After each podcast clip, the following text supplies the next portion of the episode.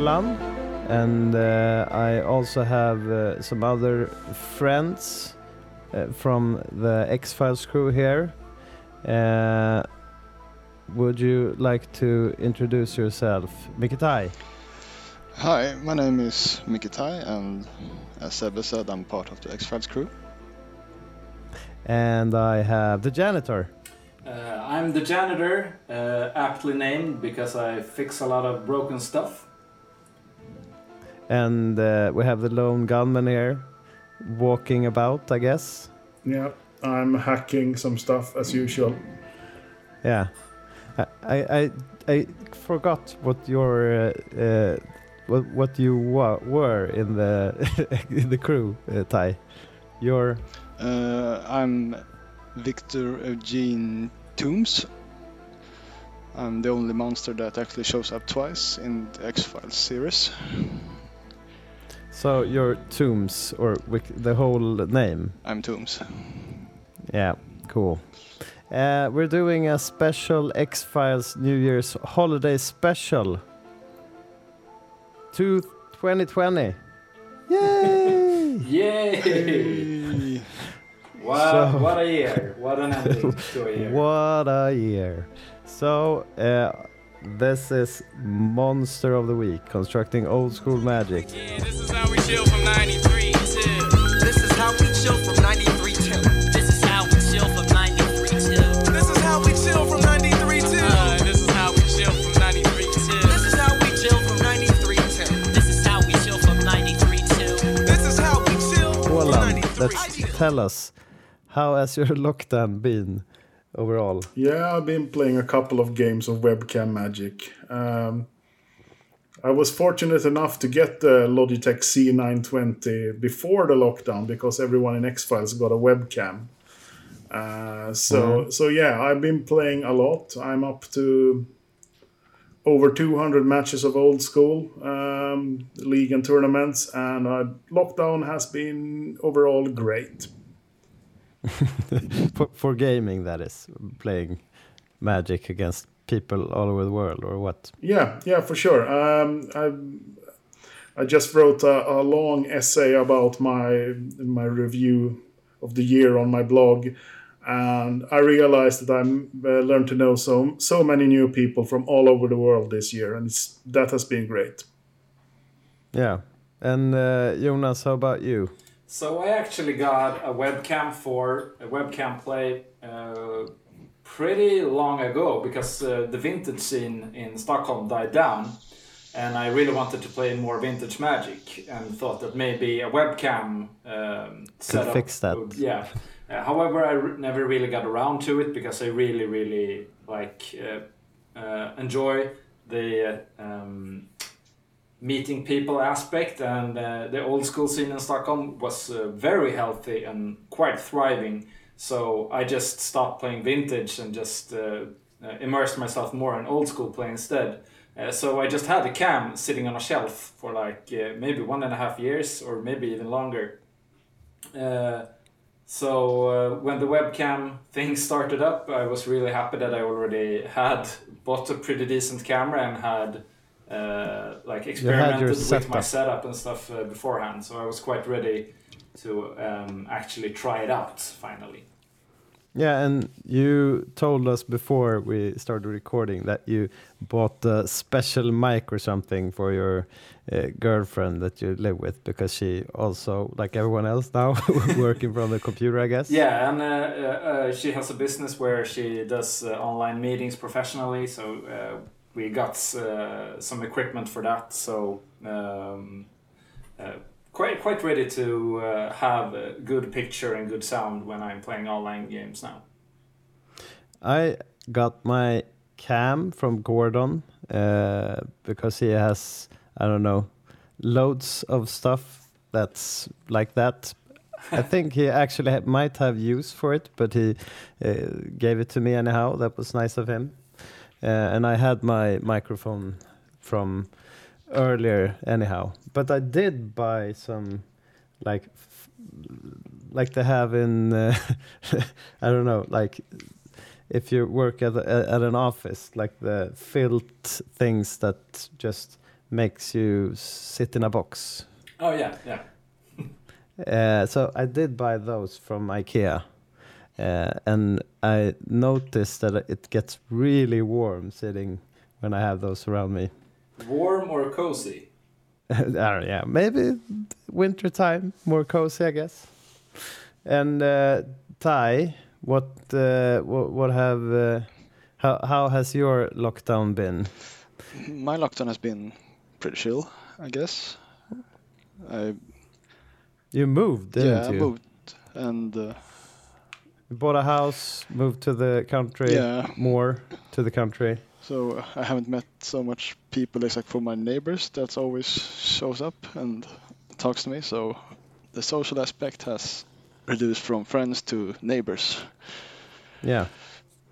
And uh, Olan gave you a remark about your webcam earlier. Yeah, my my built-in webcam is horrible, so I'm thinking of, I'm probably gonna buy a new computer Yeah.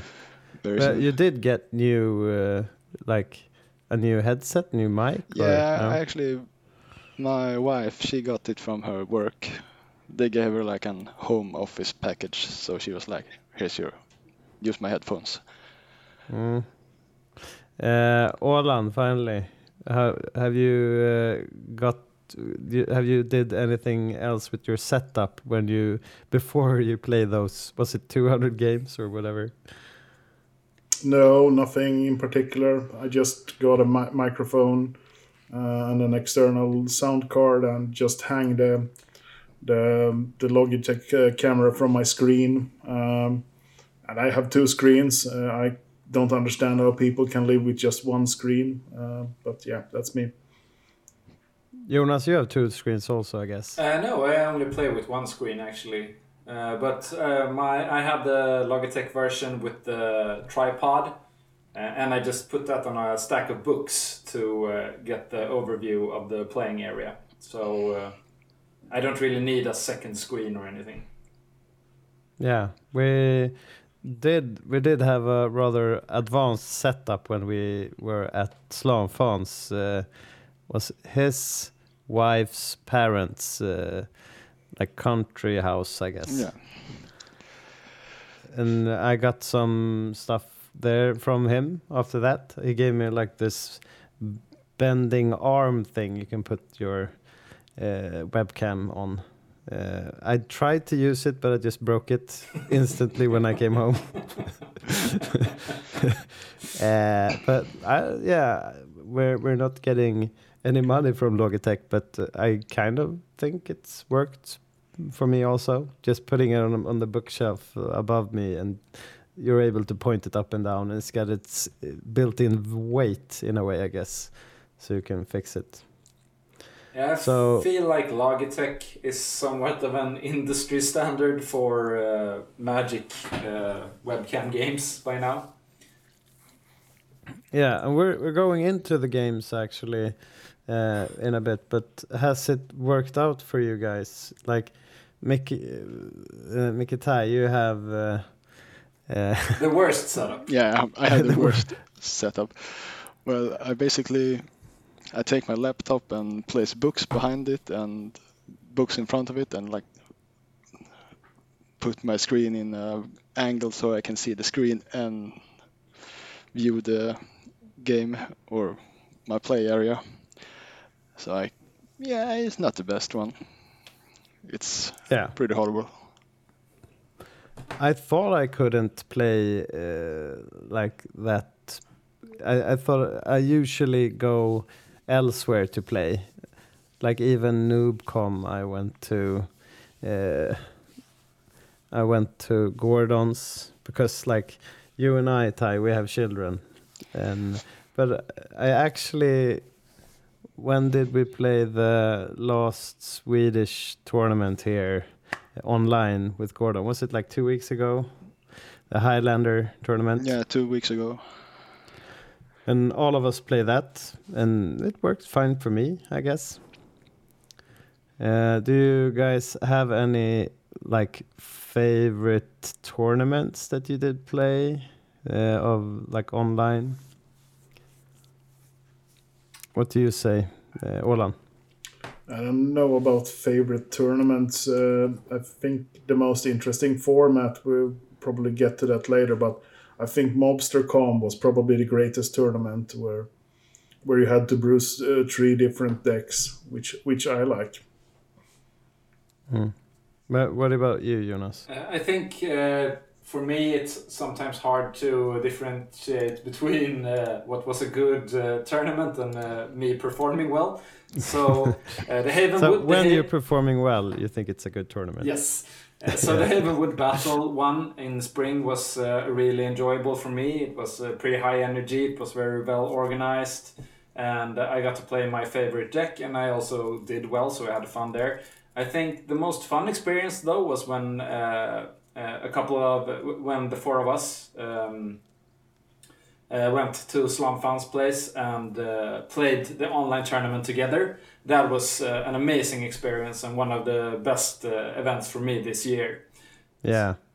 I think I'm putting that also as number one because we still got the uh, like we could hang out and drink beer and have discussions. But I don't think the, op- op- the like the people you met in the tournament. I don't think they liked it that much. No, though. no, I don't think so. No, because everybody just like was when the game started because in that tournament uh, all the games started at the same time right yeah, uh, and it was a day I, I like the tournaments that are in one day uh, because you can just sit down and have more of the hang feeling like it is in like usually when you're not playing online or whatever. Uh, you can maybe hang between rounds or whatever. But when it started people all of us we were well we were four people we just we sat at the same table to begin with at least and everybody just started screaming. Yeah. every time my opponent asked me like uh, do you, do, can you turn down the could you ask them? Like really politely. I think Yeah, so- you also had a, there was something with your mic situation because I think the other um, I didn't get that question uh, actually. Okay Um, so I think if you have a good mic situation, you could probably solve that. But yours was sort of taking up sound from the area much worse than ours did Mm. for some reason. Yeah, maybe. But do you, uh, Ty, you played like I think you and I we maybe played the same tournaments. You, you haven't played that many. No, I Chris. think we actually have played the same tournament this year. Yeah. we did. We did went to the countryside with Slan Fan and played the uh, Mobstercom. Uh, Lobstercom. uh, we did play the Mobstercom, Yeah. right? And uh, I played Noobcom, but you commentated on that one. Yeah. And all of you guys played those, all of those, right? Uh, I didn't play the Mobstercom. Okay. Yeah, that was the unified tournament that uh, uh, Olan talked about. Uh, I liked the format of that also. It made you have to rethink where you put all your good stuff or whatever.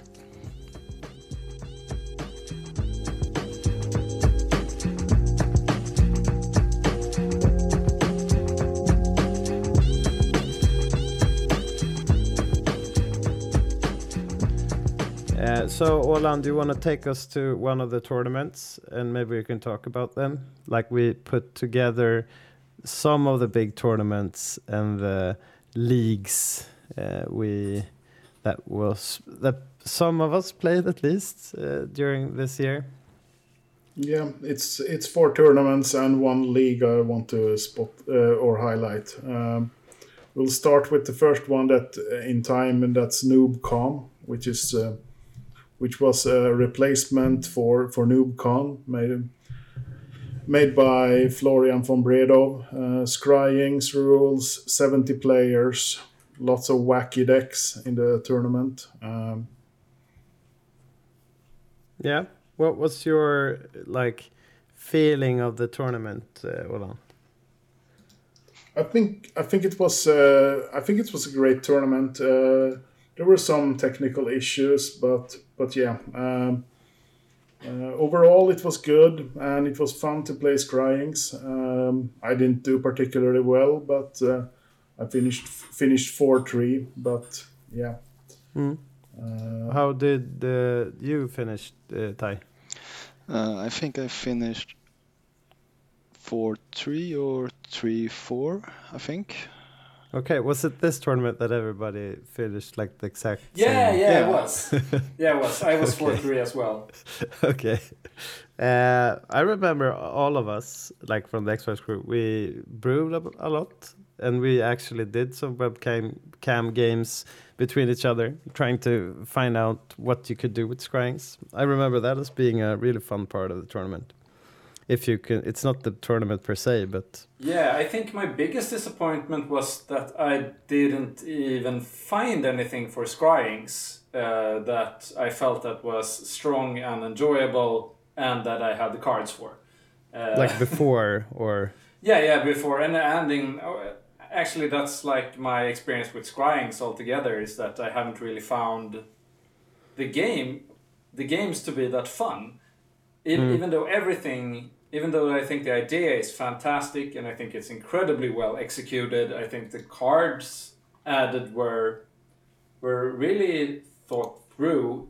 Um, but for some reason, the games just aren't that fun to me, and I I have no idea why. Actually, yeah. I, I can't put I, my finger on it. I I sifted through a bunch of decks from the Noobcom, and uh, I I think it looked cool and nice, but uh, um, I don't know what the problem is. Really, some of the cards aren't useful in this format. I guess. Uh, like Hammer of Bogardan or Yeah, of, some of course, the- there were some pet cards that just uh, weren't playable, like uh, Jokulhaups and stuff like that. So that was pretty disappointing. That they just yeah. it was too much work to do something that just wasn't good. but I I'm, think you and I went there like directly trying to build a Jokulhaups deck, Yes. and it didn't really work. but yeah, but Hammer of Bogardan is good in uh, Scryings Limited. Uh, so so there's something to that. Uh, Okay, yeah, you did play the. Do you want to tell us about the limited, uh, like hangout you did Yeah, before? uh, we had a release draft, um, and I got um, I got subbed in because Elof uh, couldn't play, so I was. I don't know if I was first in line or tenth in line, but yeah, I, I, I you were in line at least. Yeah, yeah, and it and it was quite fun because it was a a great crew playing, and uh, we had Mossberg there as well. So I mean, every time you can get to hang out drunk with Mossberg is a good evening, I would say. yeah. I think he did some storytelling Yeah. on stream or something. Yeah. Did uh, Uh, I don't remember who who streamed? Did Gordon? Go- stream? Gordon Gordon streamed, streamed it. Okay. but but yeah, I think if we go back to Noobcom, the, I think the biggest punt for me was uh, not believing in myself uh, enough to play Twiddle Vault because I think that's an excellent deck for for Scryings. Yeah, with the Emerald Charm and uh, City of Solitude. Uh, and you have maybe also uh, the yeah. Do you have anything else for Scryings going into that? But those, uh, yeah, especially Emerald Charm and uh, yeah, of course, City of Solitude. Em- So you- Emerald Charm makes that deck like five times as strong because it kills the uh, all the answers to the deck, and it's also a combo piece. It's just ridiculous. Mm. I kind of think that's one deck that got pumped from it. I don't remember now how many. The winning deck was like more of a. Uh, what what can we say about the winning deck? We have it in front of us. Uh, I love it personally. Uh, very unlikely to uh, either mana screw or mana flood. uh, answers for everything and basically no win cons. So it's a perfect deck in my opinion. Hmm. It's Jeff White uh, won the tournament, uh, and uh, I guess the fun cards from Scryings uh, are the minor in in the sideboard. Uh, I don't know if he used it or not. I didn't. I don't remember. We I remember the finals, but I don't know if he put them in or not. Do you guys rem- remember any games? Uh, honestly, no. After No. You guys played also, so Yeah, I think. I, I mean, I think Tithe is a, a really good card. Uh, Hmm?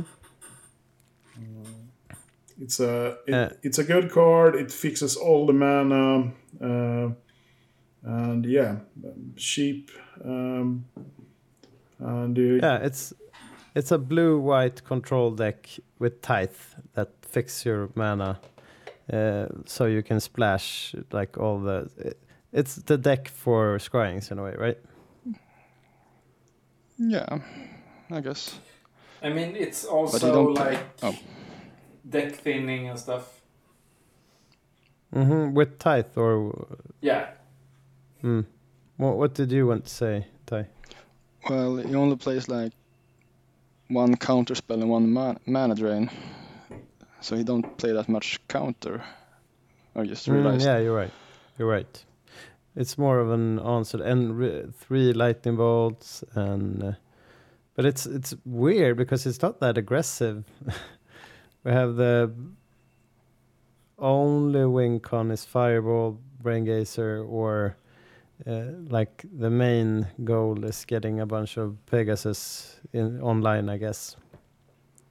Yeah, but I think he read it quite well. He plays two Wrath of God main deck, and I mean, a lot of people went for some creature strategies. Uh, Yeah. So so I think that's great. And he has a lot he has Serra's in the sideboard, so he can bump Mm. up the win cons. I overall I think it seems like a a decent deck. Solid deck. yeah, yeah. I mean I mean I don't know if it's if it's really good or not because I, I think that the format is far from sol- solved. So Yeah, we haven't seen it played enough since or after Newcom, I guess. We talked about it some back and forth. Like I would like to play it again sometime uh, because there's a bunch of cards that could do something, uh, and one of the cards we did did mention earlier also is Zuran Orb, and we don't see it here, and it did not make that kind of impact maybe like the was it Arvika that also had a Scryings tournament before yeah. Newcom? Yeah. Uh, I think the Mirror Ball won that. No, yeah, yeah, yeah, against an illusionary mask deck. Yeah, and uh, okay, yeah, and like you mentioned now, Illusionary Mask and uh, Zuran Orb, those Illusionary Ma- Mask, that's a brand new uh, archetype deck in a way. Uh, Ty, you play that deck, did you? No, I played. uh, Okay. I thought you got a bunch of illusionary masks. Was it Slan Fun? maybe? Yeah, was Slan- Slan, Slan Fun who bought more than four of them, but yeah. Uh, More than four. yeah, he, I traded one from him because it was my last card for my unlimited set. Yeah. What, what, what deck am I talking about with illusionary mask? With, without stifle, you can play. I mean, I, I don't know where you're going with this, but Why do you even play illusionary mask in Scryings? yeah, because you get Phyrexian Dreadnought and Lord of Tresserhorn. Yeah. And that's not something you would see in old school otherwise, I guess. Uh, so that was a brand new deck and it did good there. And the other deck was the Mirror Ball deck that really got. I tried it out some times. I think maybe when we played or like locally.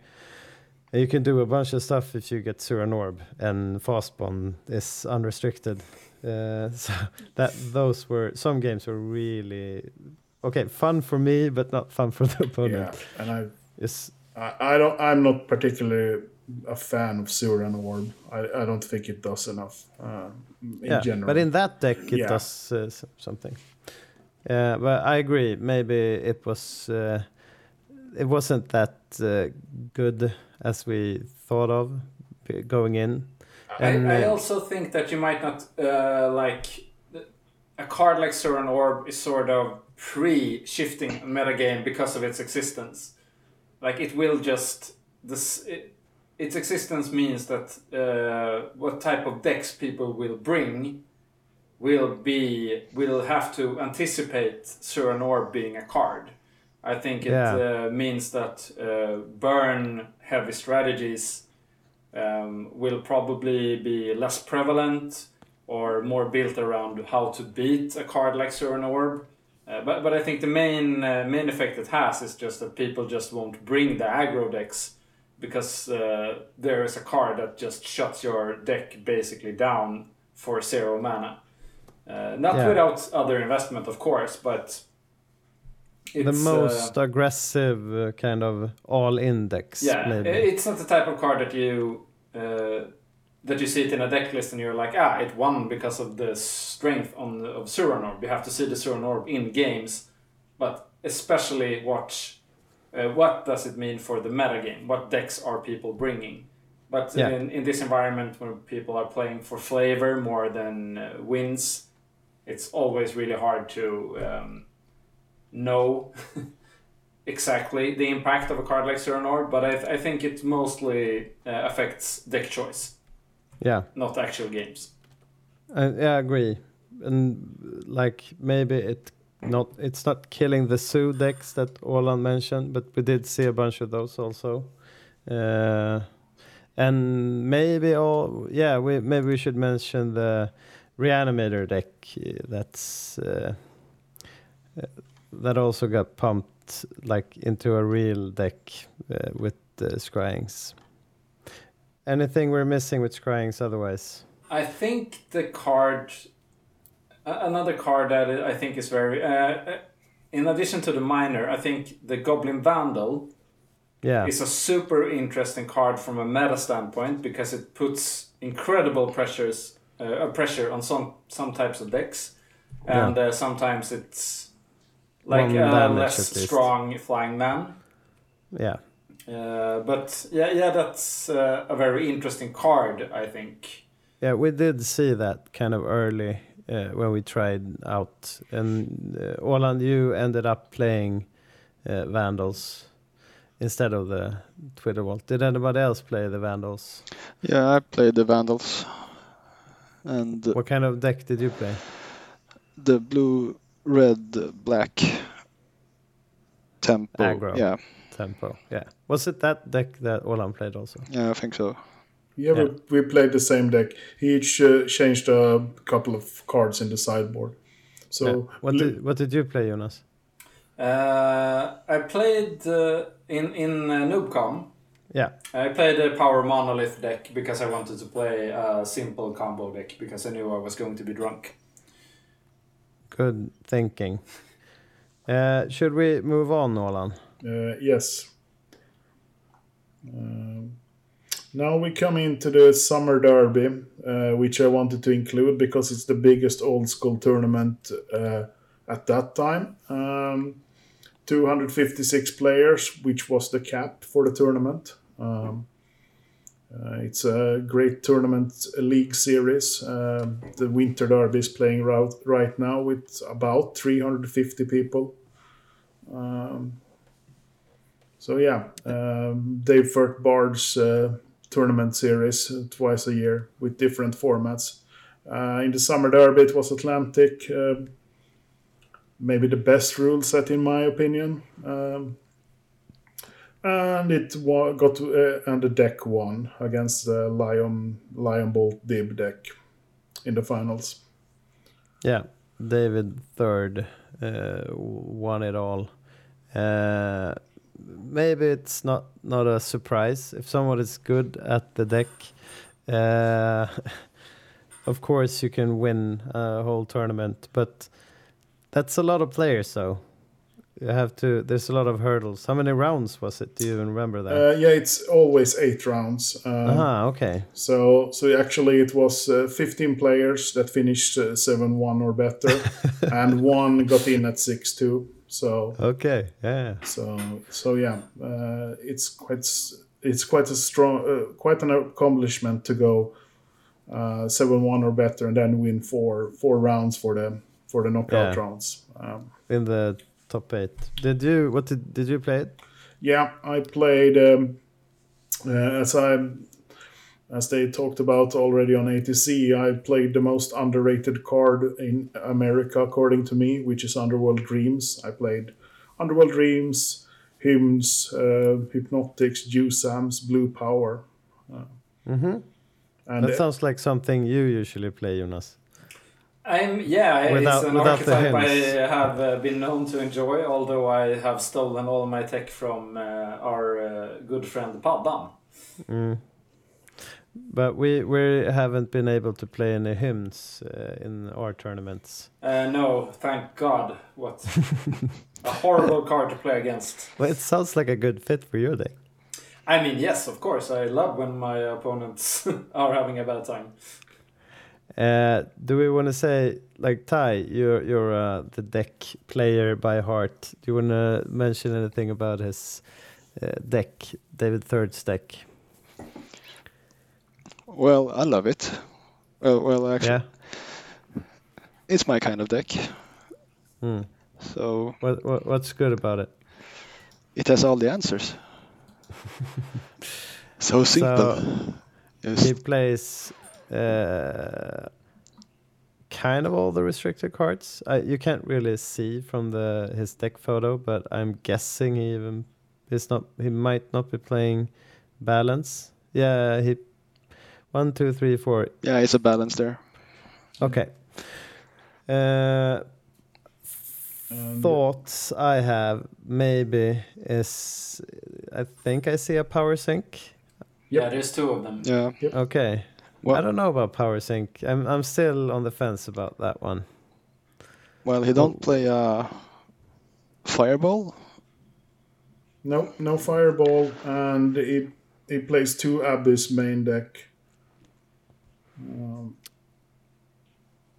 And yeah, but Roland, you, you don't like uh, power sink either, right?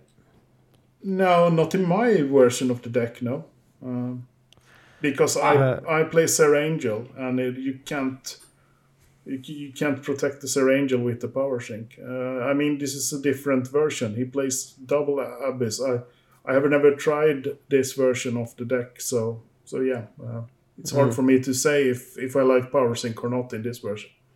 Yeah. What was what was you thinking about Jonas? Uh, to me, I think the power sink makes sense both uh, in the game plan, as uh, Oland uh, uh, already brought up, but I think it also is very sensible from a format standpoint. Uh, I have mostly played the deck in Swedish, be uh, banned and restricted, and there are like less important like two drops of uh, the human variety, so to speak and you can basically solve any problems in uh, two or three turns. You usually have that time, so you don't have to have as many counter spells.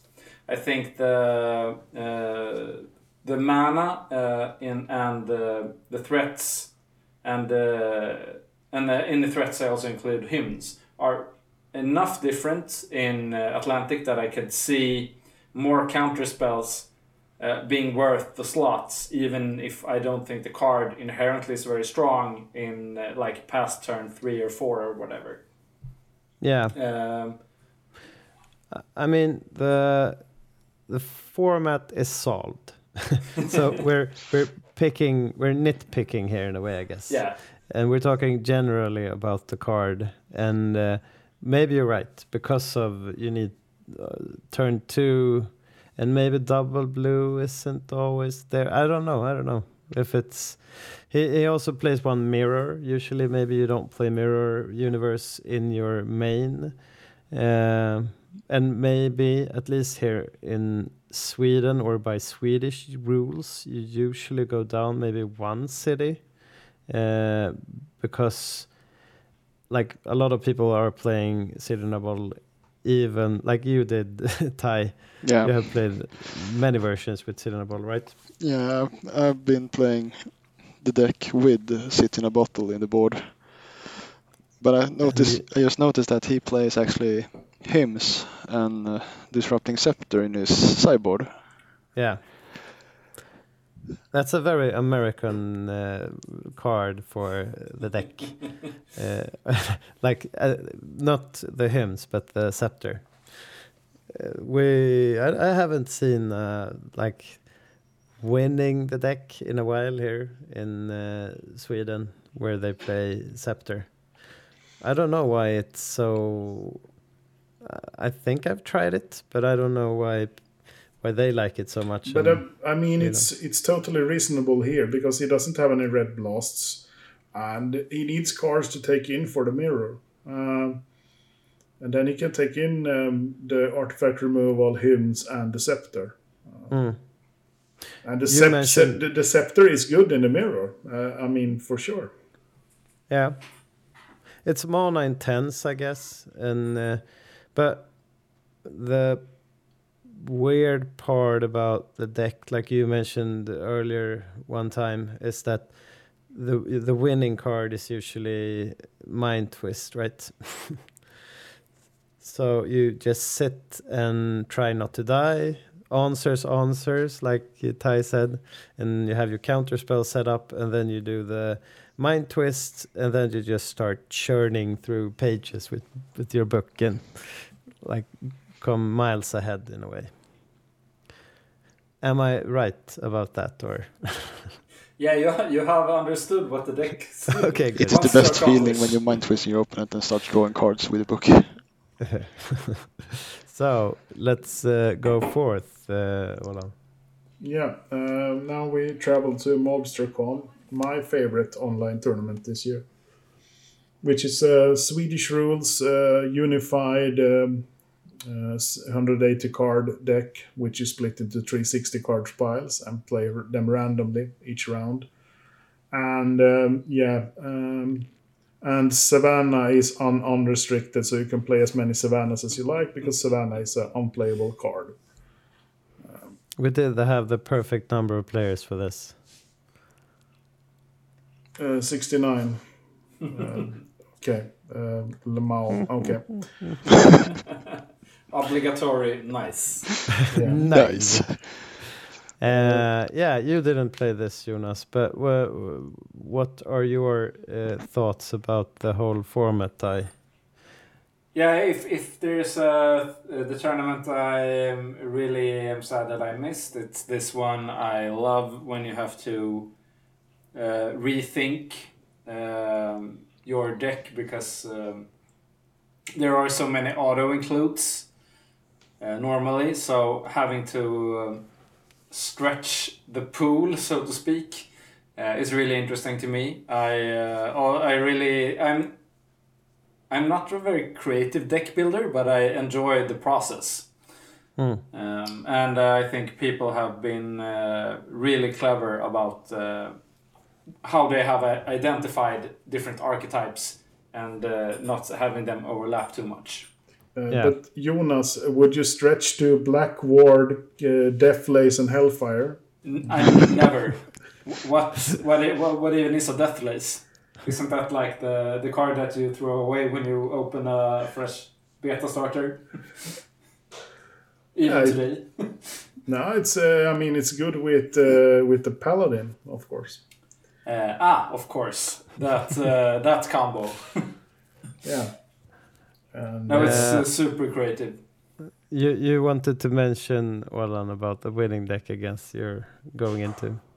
Yeah, um, Brother Band of the Brothers of Fire. I mean, uh, if you look at this pile, it looks like. uh, Is this a constructed format? You, when you look at it, you, you have no idea what you're. When you first see it, you have no idea what you're looking at because it's like, yeah, uh, mm, yeah, Circle of Protection Black's main deck. Uh, this is like so, uh, Scathe Zombie Stew deck or something.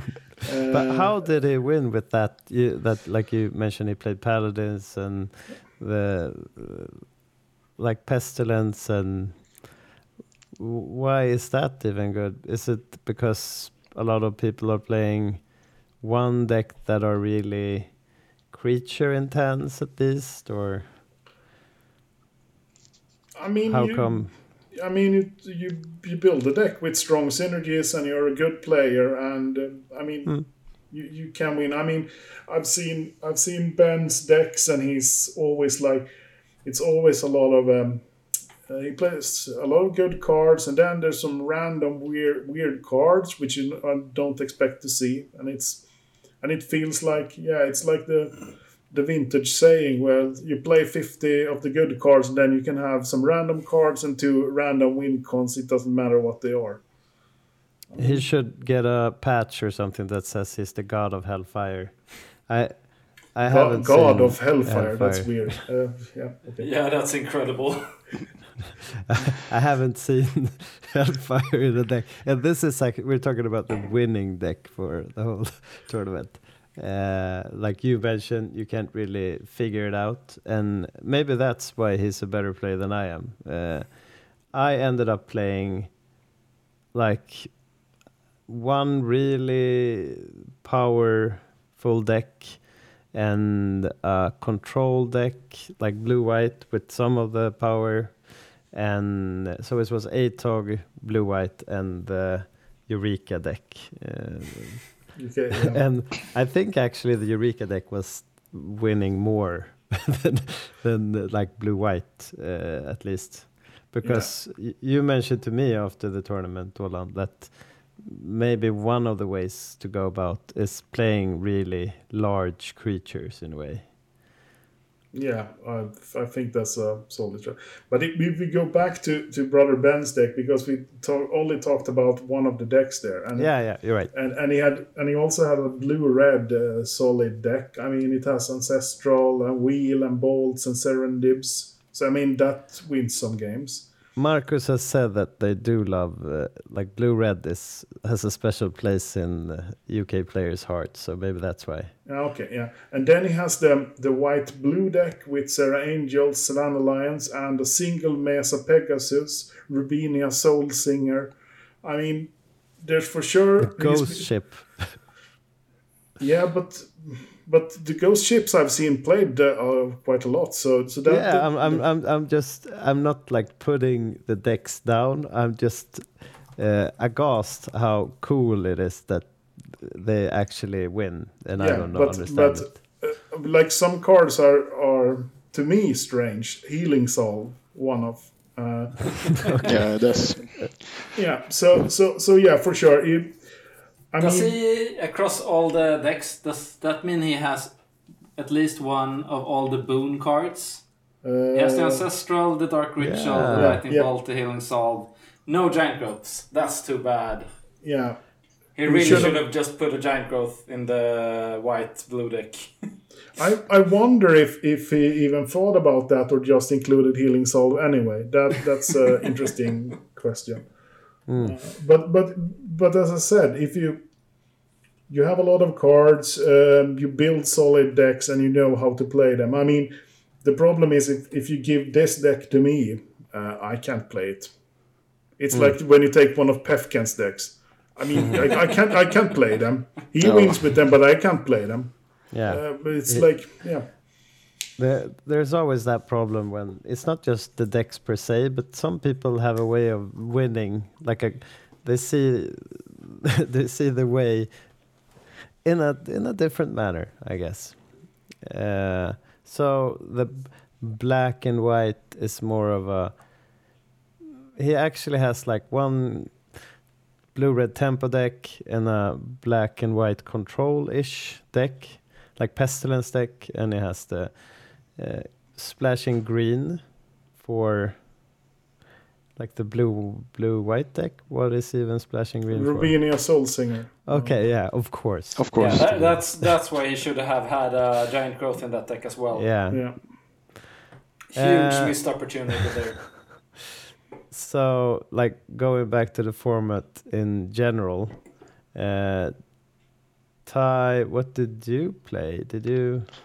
Yeah, I played like an Like- blue, red, black Atog deck, and one green, white deck with 12 Savannahs, and one blue, white control deck. And the green white was like Geddon, right? Yeah, it Yeah. was So awful. clearly we okay, it wasn't that good.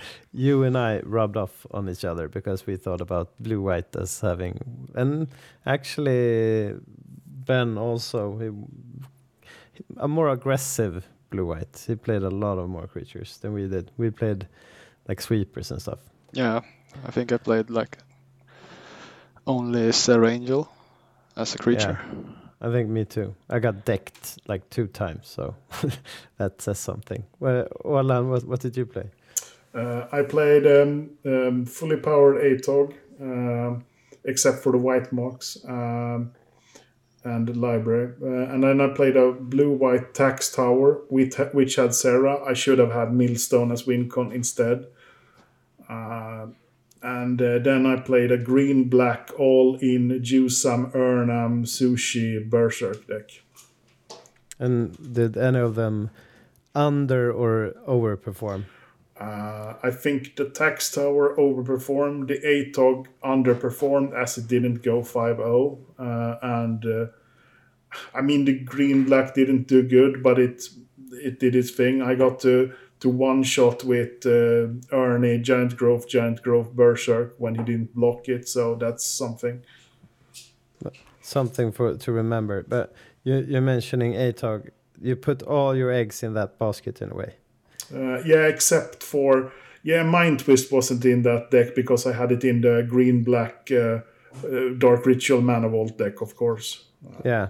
If we're go doing a, maybe that's this problem also for us, our decks, uh, Ty.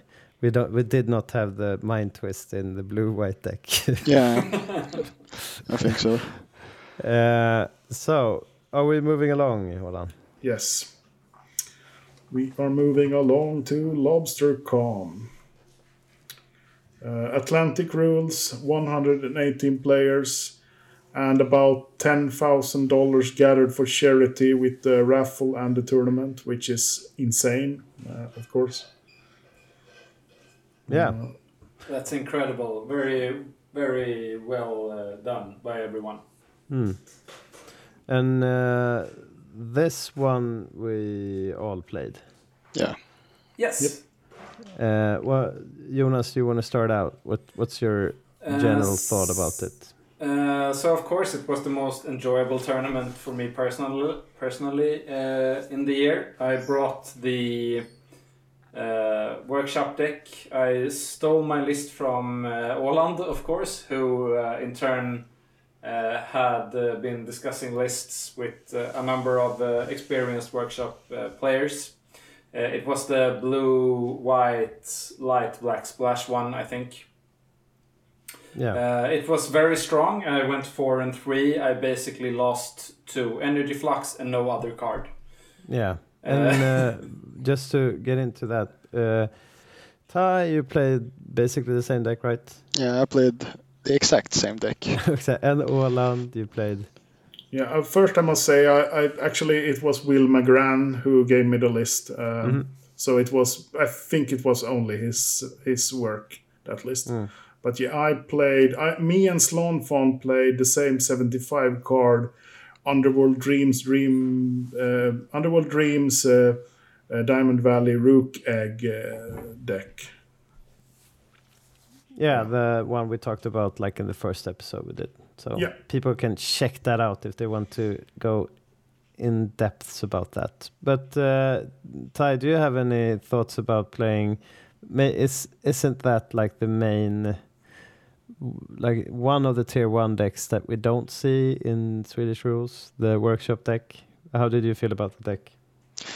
I kind of the reason why I chose to play the workshop deck was because we can't play it in Swedish with the Swedish rule sets.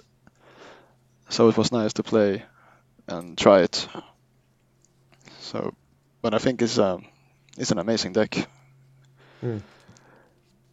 And you guys went like, how did everybody go in the tournament? Four three, I think. Yeah, everyone went 4 3 except you, Seb. Yay me! yeah, that's what I'm. That's what I'm going about here. No, I I I don't know even how I ended up playing like a. I okay. I know how I ended up playing. I, I always play Blood Moon in some manner, I guess, to start out. I showed you a deck because we're playing. Hold on, uh, I sh- we're, we're playing a tournament tomorrow, uh, Reinhardt's uh, charity tournament, and I started out with like a Blood Moon, like three decks like put together, and I had a long chat w- with uh, like a bunch of people. Like, what can I even do? I don't know how to do it. And then you just came in, but what pile of shit is this? I mean, you. I mean, it was the worst. It was the worst. I mean, you had everything in it, and it was like, yeah, you play this card. Why don't you even add the rack to it? I mean, I have no idea what what the intent of the deck was. I mean, yeah, me to neither.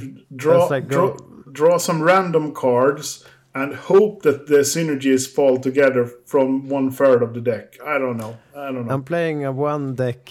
Well, the like all. We we figured out the name. It's a triple threat. I think deck. it's Yes. quadruple heat or something. I. Yeah. but anyhow, I I wanted to play Blood Moon. I think Blood Moon is nice to play in. Uh, like in your main, and uh, I've uh, I list I wanted to play, like I think all of us in some manner thought about what can we play, what can you play in Fallen Empires that you usually don't get to play, and it's hymns and it's nights and it's uh, workshops. Uh, among others. And uh, I figured I wanted to play org, and uh, I looked at Mono's list from maybe the year before. He went uh, top eight with it, and I think he and Swante did an episode about it. Uh, and I kind of got more and more hooked. But he played a bunch of more forks, and he didn't the main thing why I actually went top eight was because I played a lot of artifact removal and I splashed like I had the whole sideboard plan with uh, white. Uh, so uh, I think that was the the I accidentally meta called. If I remember correctly, you actually didn't win a game one in the Swiss, or maybe like one game one in the Swiss, but you always won the post board games exactly. because people boarded weirdly against your strange red deck that turned into a white control deck post board. Yeah, I think that, like we talked about earlier, if if you're playing weird cards and people don't know what you're doing, maybe that was what's happening there also. Uh, and of course, you need to have some luck to uh, do good in a tournament. You need to have like those few moments. But you mentioned Jonas Energy Flux. I played Shatterstorm, and I played Shatterstorm so many times that tournament. I don't think I ever will play Shatterstorm that much again, uh, and it was really sweet sometimes because we the the Atlantic rules set also uh, do mana burn, right?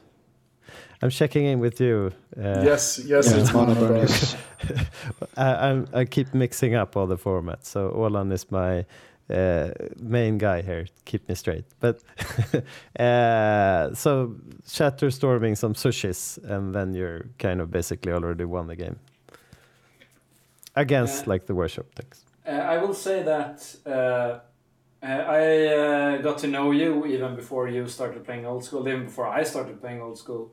And even back when we played modern together, when that was a new format, uh, you played Shatterstorm there as well. You, Yay! you, you have been Shatterstorming for over a decade now. Sweet. I I need to put that up on my like I don't know pin. What what is it on my tombstone maybe? yeah. Shat, been Shatterstorming for decades. I mean, Hopefully, I mean, you could shatter the the gravestone because it's an artifact, uh, the crypt or or headstone. Yeah, yeah, yeah, yeah. Yeah. Uh, do we have anything else we want to mention about the lobster comp? Yeah, the winning maybe- deck. Yeah, the winning, the win. The, I mean, the, both the decks in the finals played Juzam Djinns, which is cool. Um, Yeah. Maybe Um, maybe you did the wrong turn here again, Jonas. Should have played uh, Yusams. No, I, I'm very satisfied with my deck choice, even though I, of course, still haven't actually played a hymn deck in Atlantic yet. I should probably do that next. Yeah. What I love about this, the winning version, is the incredibly uh, nice mana curve. And uh, on that topic, I think it's pretty interesting. How do you regard Sedge Troll on the mana curve? What is actually uh, his uh, mana cost curve wise? four. He, Always yeah, four. you're, you're firm four on that. Mm. So it's Because I like the flexibility of sometimes just dropping him on three and accepting he could be bolted. Of course, it's uh, if you are apparently play if you are obviously playing against a bolt deck, Mm. uh, or if uh, then I mean it's just stupid. But I really think what I really think that the, all the old school formats are pretty light on threes. It's really hard Yeah. to do like a proper mana curve with a good three drop. And Yeah. I think Sedge Troll actually fits that pretty well. And uh, in this deck, I mean, it's the only red card in the main deck, even though there are some strong sideboard options. mm, he don't plays think the four lightning lightning bolts bolts are- in sideboard, for instance. Yeah. Yeah, I, I- I think the lightning bolts are incidental. I don't think they make or break this deck. So it's Hmm. obvious that uh, the, the red splash here is uh, probably worth it just to have the option to drop something on three. The way people probably would have built this deck uh, is playing dibs, I guess, instead of the Sedge Trolls. But Yeah, the problem is the city in a bottle. So I- maybe this is a I- good way of going. I, I like uh, I like having the trolls. Uh, I mean, a lot of the so to say top players don't like the trolls, but I, I like it. And and with this deck, as you said, uh, you can um, you can play a troll. And I mean, against Bolt, it's pretty bad. But if you can draw out a sword with the troll when you play it for three, and then slam the juice on the next turn, it's it's pretty nice. Yeah. So it's basically a white black deck splashing blue and red, and it's a kind of a disco troll deck because the splash is the trolls, and he plays uh, three uh, Neveros discs. I, I would say this is a black deck splashing red, white, and, and blue because it's two, five, and four cards splashed. So I mean, Yeah. But uh, he, the black cards are just some gins. Uh, you got the knight, the pump knights. You got the hymns, and you got sinkholes here also. Except for the all all the other cards that we didn't mention. Uh, four swords, uh, one miser, divine offering, and then it's just like restricted cards. He, he's not playing uh, any draw sevens uh, because so that maybe that's not so synergistic with the hymn, I guess. And he's not playing. Yeah, that that's kind of the gist of the deck, I guess. Uh, but what what did you want to say about uh, Olan? What do you think about? It's a black deck, yeah. Do, how even? I I don't know. Sinkhole. I'm on the fence about sinkhole. it works out here maybe because so many people playing workshop or Sinkhole is really bad against Workshop. Actually, it's it's a card that like sounds like it solves the Workshop problem, but it's never like Workshop go and then like ah, I will Sinkhole your work. It's like Sinkhole. Uh, it's like Workshop dropping an incredibly strong threat, and then if you just Sinkhole uh, the Workshop, you're just is that your turn? That's an awful turn, especially if you have Pump Knights yeah. as a main threat. It's uh, it's really it's a really bad answer for workshops, in my opinion.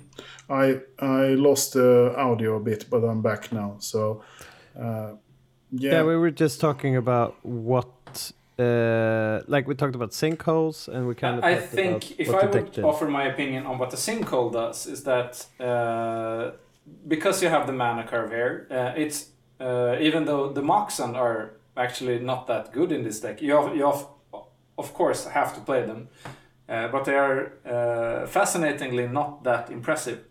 Yeah, uh, so because you're not playing draw sevens, and There, there's not that much like um, colorless mana, but uh, aside from that, I think uh, uh, the dual effect of like having the uh, the hymns and the sinkholes, they interact so well together because they make your opponent stumble. And if you can put down one threat while making your opponent like struggling to get their plan together, that is uh, that is going to be enough to uh, win games in itself.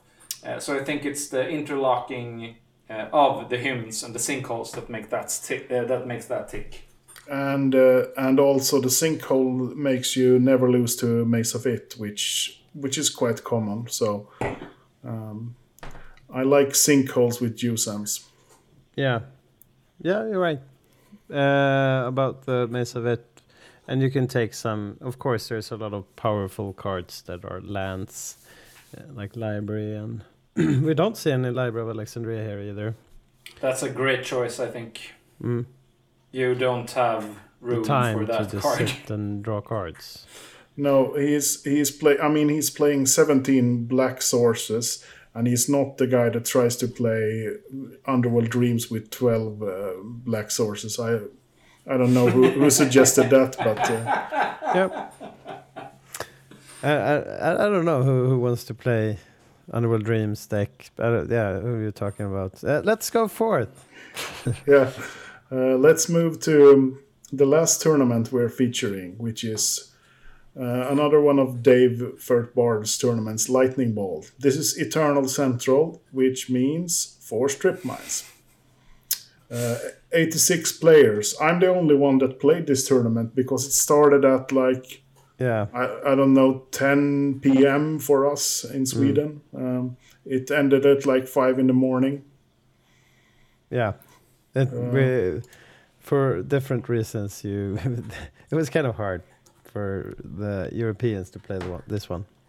Uh, I asked uh, or like talked with uh, Dave about it, and he we didn't mention that about the LobsterCon, but he took to notice uh, like how to what time can we have the tournament so like most of the people can play. But it's not an optimal time for like the americans to play. I don't know when it started maybe two o'clock in the day for us or something. That tournament and that's kind of early for them so this is uh, more the time suits them more here Yeah, I mean, if, if it started, if LobsterCon started two for us, it starts 8 a.m. in uh, in um, in the East Coast and 5 a.m.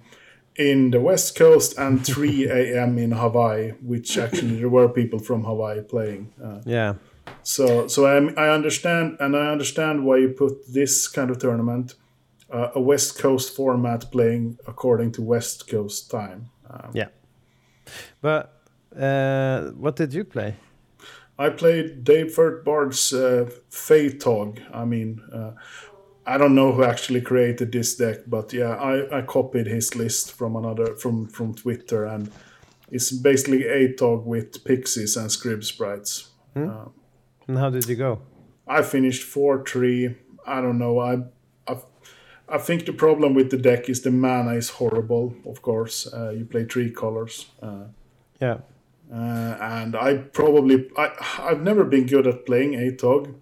Uh, the problem was that the first time I played Atog, I topped four NoobCon with it with my own list or Joachim Almelun's and my list, and then after that I thought I was a good Atog player, which is not the case. Uh, okay uh, so so yeah, I've been struggling when I play Atog to do. what, well. what happened did did you were lucky before or you just forgot what what to do or I don't know. I I don't.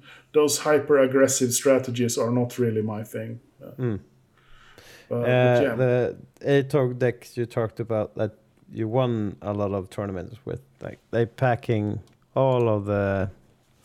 They they have a lot of punch power, I guess. But the ATOG list you played now sounds more of an aggressive creature deck than Yeah. like with the Ankhs or anything. Did you play Ankhs or what? What was the?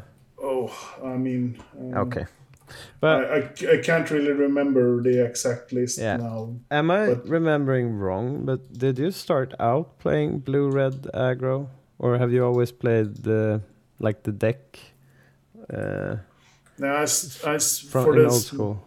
for the six first years, I only played the deck. Um, Mm.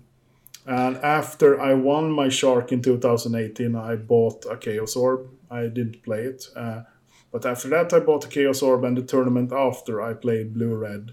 That Yeah. was Go- Gordon's Lucia tournament, which you and me missed the top eight somehow. Uh, Yeah, we, were- were someone gave it yeah. to he gave gave the seats away in some manner. Yeah, yeah. But yeah, Uh, but it's interesting in this lightning ball that um, uh, blue red uh, counterburn actually won the tournament. Uh, Yeah, uh, and it's- uh, it's the strip mines that differs a lot from what we might have seen here, I guess. yeah, and main deck red blasts. Um, The main deck blood moons usually don't play The, that. the main and- deck disrupting scepters. yeah, main deck disrupting That's scepters. that's with, with uh, the rest of the deck is like uh, of course super tight and uh, will of course beat a lot of decks just of the pure strength of the cards, especially in uh, for strip mine format. The the disrupting scepters have nothing to do in this list. I don't know if it's the blood moon that makes the deck go long or but it actually No, won so we we, Yeah. we can't say anything about why or how Yeah, I mean, just play four red elemental blasts. It's going to have basically the same impact. but uh, not from being better.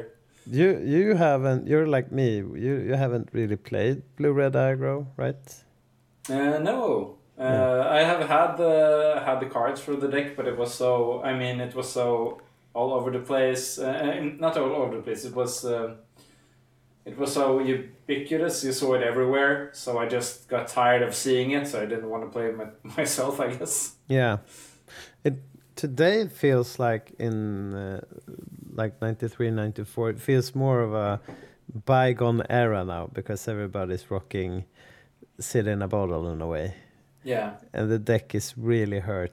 Like the best version of the deck that was uh, played like Flying Men, and they played the, the Dibs, and usually uh, some city in, city of city of Brass, I guess, uh, and yeah. Two, two City of Brass mainly, but yeah. Yeah, okay. But there's a lot of uh, all of your threats in a way get uh, diminished by one card.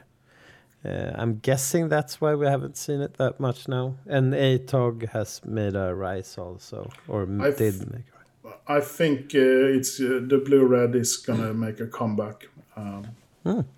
it, it's it, it's still underplayed in the at least in the Swedish format. Uh, uh, Yeah, for sure. Maybe it was the last time we saw each other. I don't know how life works outside of the house anymore, but when we played BSK, uh, the tournament you won, uh, Jonas, Yeah. uh, was yeah with the uh, Arab- Arabian agro, right? Yes.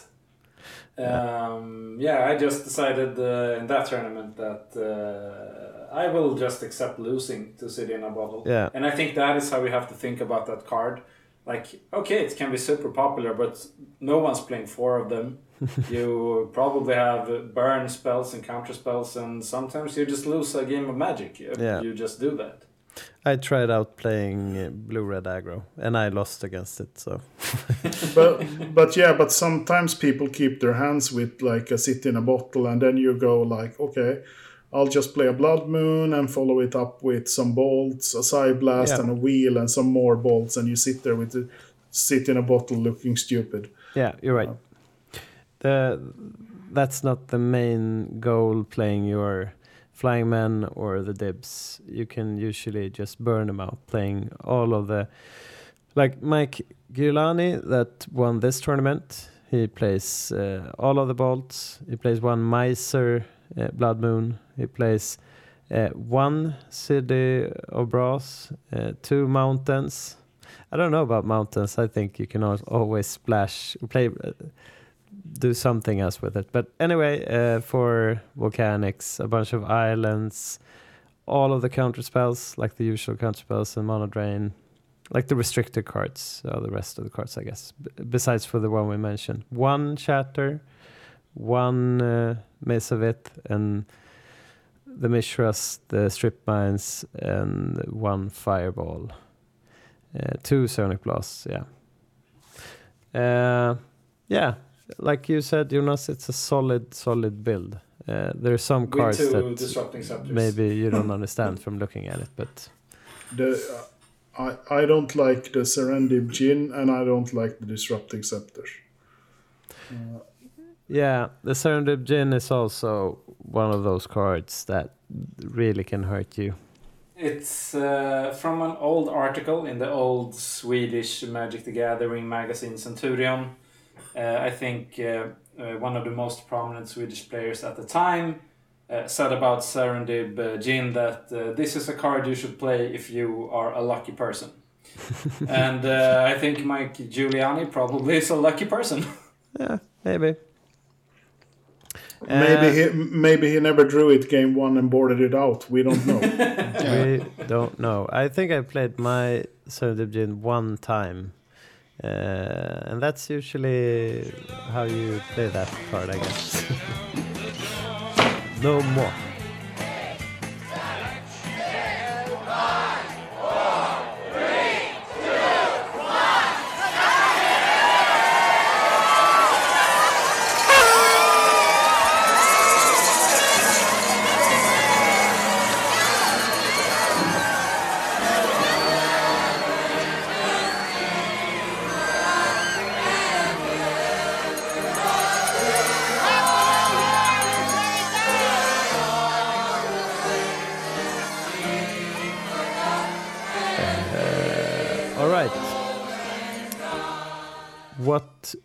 Do you think is the best thing you bought, magic or not magic related?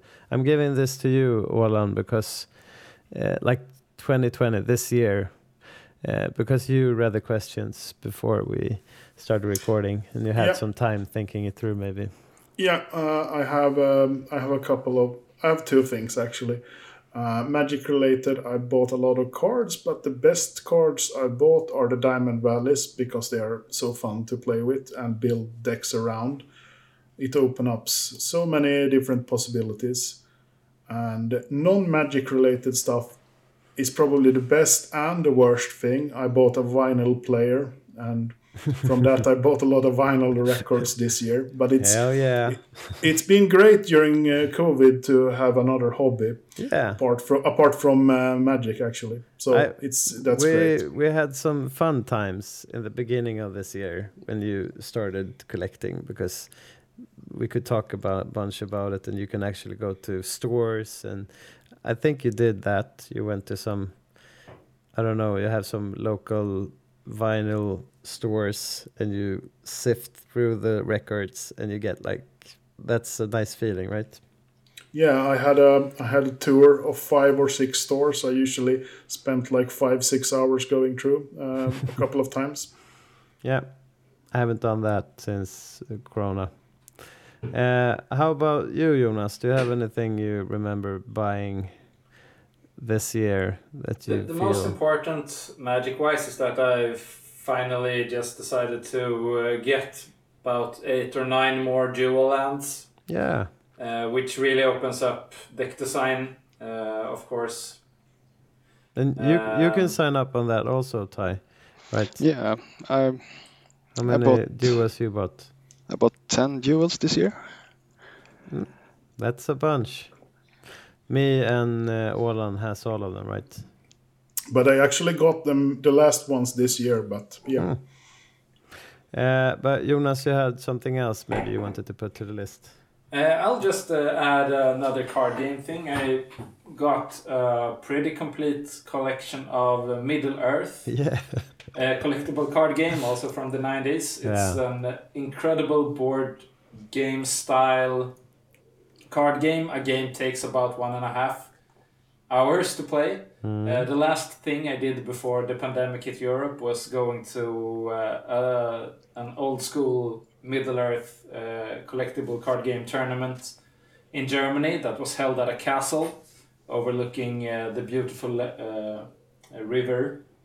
Uh, it was uh, an amazing experience. I really think the German community should step up. Uh, the the German like magic old school community should step up and rent castles for old school tournaments. The mi- Uh, Middle Earth people has thrown the glove. Actually, Yes.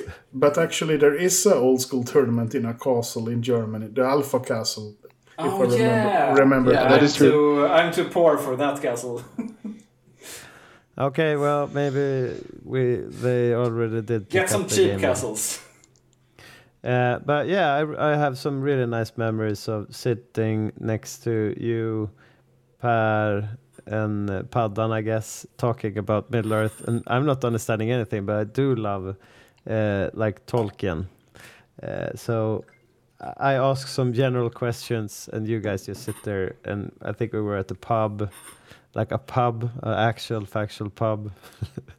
uh, yeah, it's geeky as can be because as you mentioned long long games and you really but it's a good game you say Yeah, it's it's a very flavorful game and it's fun to play. So it's good in that sense. yeah because everything makes sense in that way Yeah, Yeah. yeah. It's uh, of course like you have to have a hobbit to uh, carry around the rings uh, because uh, everyone else will get too corrupted by them and Yeah. so forth.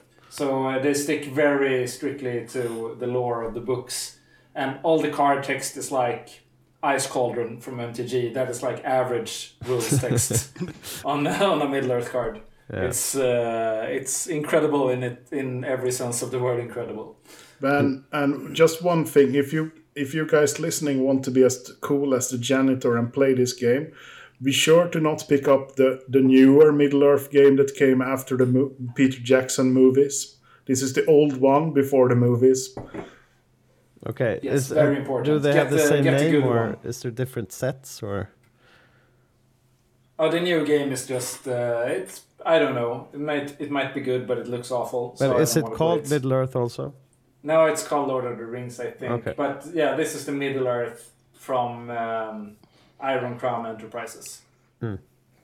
and Ty do you have anything you bought this year maybe it's your house Yeah, I guess it's buying a house, a new car.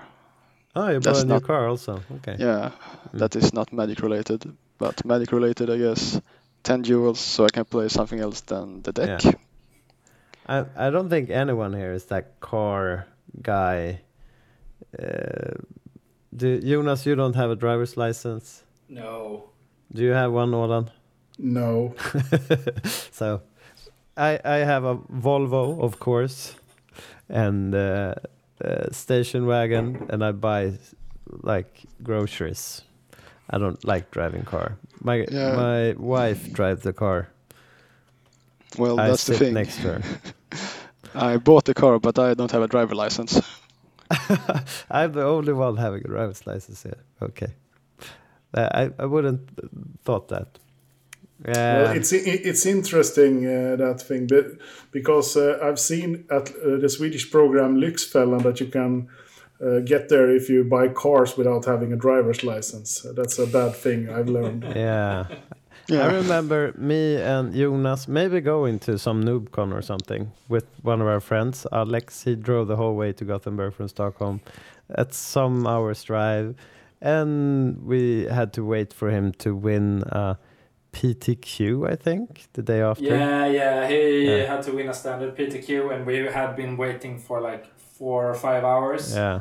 And he was in the finals, and the judge, because the judge wanted to leave, said like, uh, this is uh, time, so we have to speed up. But uh, our friend Alex just called him on it and was like, "This is a PTQ. This is not timed. I can take it all the time I want." and you and I just groan and like, "Oh, we're never leaving." Yeah, but anyhow, we when we went home when we came like maybe half an hour or something from Stockholm, uh, uh, Alex, who actually won the PTQ, says like, "Well, I don't know how. Maybe I I helped him park the car or something. But but you don't have a driver's license, but yeah, I have a driver's license. Why didn't you tell that before we went it? so he had to drive the whole way there, the whole way back, and I could have like switched up sometime there. Ah, that was nice. Anyway, what what do you uh, think? We talked a bunch about the tournaments. I don't think we could need to talk about the best tournament we played, but maybe uh, I'm going with you first again, Olan. Uh, what is the best deck you saw or played? Is it maybe uh, you can ring in the other question I have here uh, if you rather want to answer that? The deck you play that overperform overperform the most. Yeah, I, I would say. Uh, I mean, if I say, say the best deck you saw, okay, I saw the deck, but that's that's pretty boring. So I actually have two decks that I think that overperformed, and my Troll Disco has certainly overperformed in a sense that I thought it was a shit deck um, before this year. But the other deck that's maybe more interesting is when I started playing uh, Atlantic, I played the deck the Temple of Sped, which Ah. which basically is like uh, pump knights and dibs and bolts and no draw sevens. Does nothing particularly powerful, and I. Yeah, I played it once and I finished 5 1, and on the way I beat Shops, Atog, and the deck. So, yeah, that overperformed for sure. Uh, do you have anything uh, like the most fun deck you played or saw played, or like a deck you that really overperformed, uh, Jonas? I think the most impressive deck I saw this year was uh, the deck that uh, Åland and Slamfan played uh, with the. Uh, Underworld Dreams and Uh, yeah, I, I just Valley. love the design of that deck. It was uh, so clever, and I think you, uh, Åland, uh, Slanfan is really good at finding like fun stuff, and Åland is really good at ironing out the problems.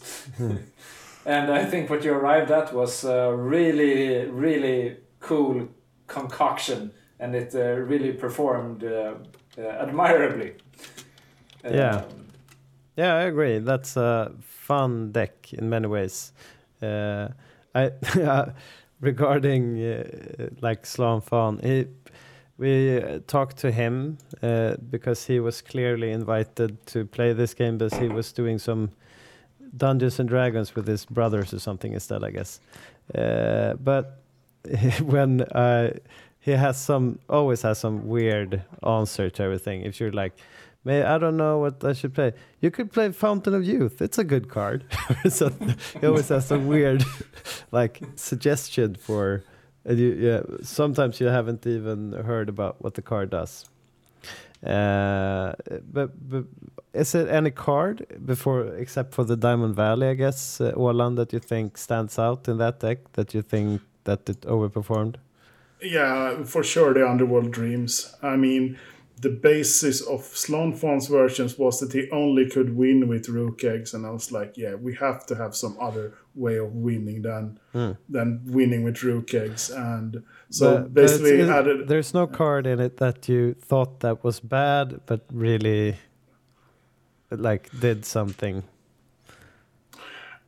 I don't know, but but I think that I didn't like the gravity sphere, and I and we evolved the deck a bit more and actually put in some Azure Drakes in it because like we're dead to flyers, and you don't really want to play the gravity sphere to to solve the flyer problem with the walls. so Yeah. so yeah, I think that Azure Drake is the right card. It's four toughness, costs four mana survives bolt, survives dibs, and can actually attack pretty good. You should have played Ghost Ship. No, but it's yeah, for sure. I, I actually got that question on my blog, and it's like, why are you playing Azure Drake instead of Ghost Ship? And it was like, Yeah, I have eleven. I have eleven blue sources, and I can get to one for sure. Two is a problem, and three to regenerate is impossible when you want to play like Underworld Dreams as well. It's I know how to build the Underworld Dreams mana base. You should have asked me.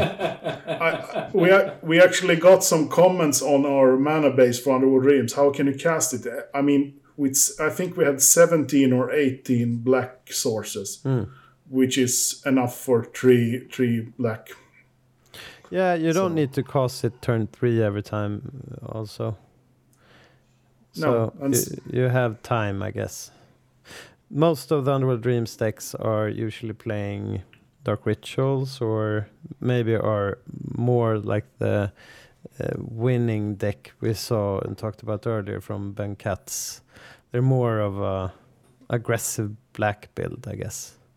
Uh, and maybe you need to get your cards out earlier, but you're playing slow games with that deck, right? Uh, yeah, yeah, for sure. Uh, but sometimes you play Underworld Dreams, turn two or turn three, and then follow up with a Time Twister, and yeah, Yeah, and you win. Yep. Uh, I guess my deck would be the org deck. I guess. Um, with I did good with like now I am where uh, Jonas talked about earlier. You only remember the good uh, winning decks you played, but uh, yeah, we play the Highlander, uh, and we had five restricted cards that Gordon set up for us to play the tournament, uh, and yeah, I think maybe the you played some orgs, didn't you, Orlan? But you didn't like the orgs in the tournament. yeah, but that was Type one point five, Okay, okay. and and and and they didn't work. They were worse than Shivan. I made a horrible mistake there. I love when like all the pieces like come into place. I felt that during that tournament that okay, I know what to do, I know what to expect, and if I can't do or expect that, uh, it's what it is.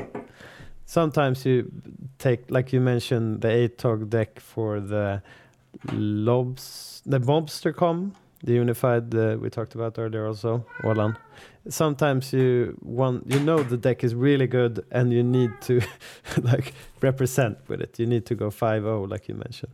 Uh, and i love when you don't have any expectations and you s- it's like in matrix or whatever when everything you see what's happening before you like the everything gets solved. So th- i think the org deck is did really overperform. Especially like Judah said i lost like all the game once. Uh, okay, so uh, Ty, do you have any deck you played that you think was nice to play, or do you, did you see any deck that you played this year that you saw that overperformed that you didn't think was that good? I guess the best deck I played was the workshop deck, but I don't think it was because I played it. It was because of the tournament and that we could sit next to each other and play. Yeah, I so you're at Jonas with that also. yeah, Yeah, I agree.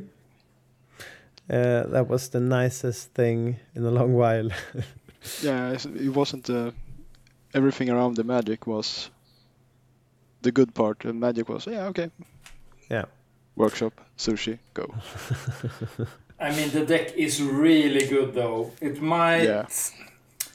It might be too good, but not by that much. If that makes sense. Hmm.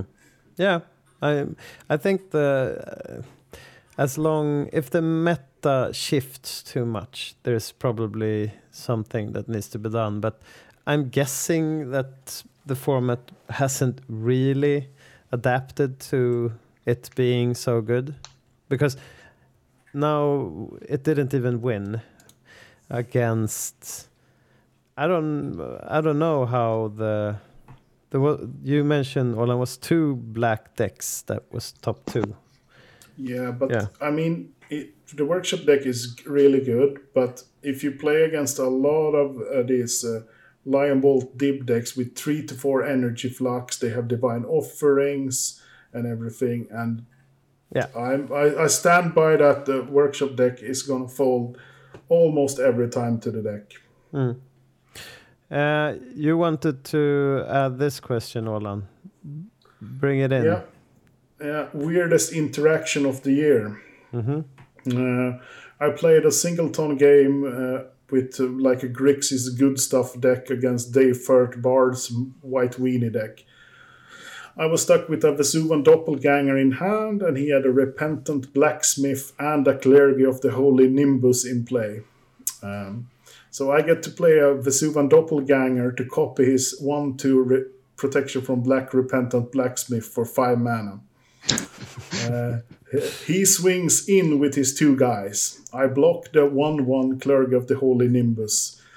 Uh, and he responds with Holy Light. What happens?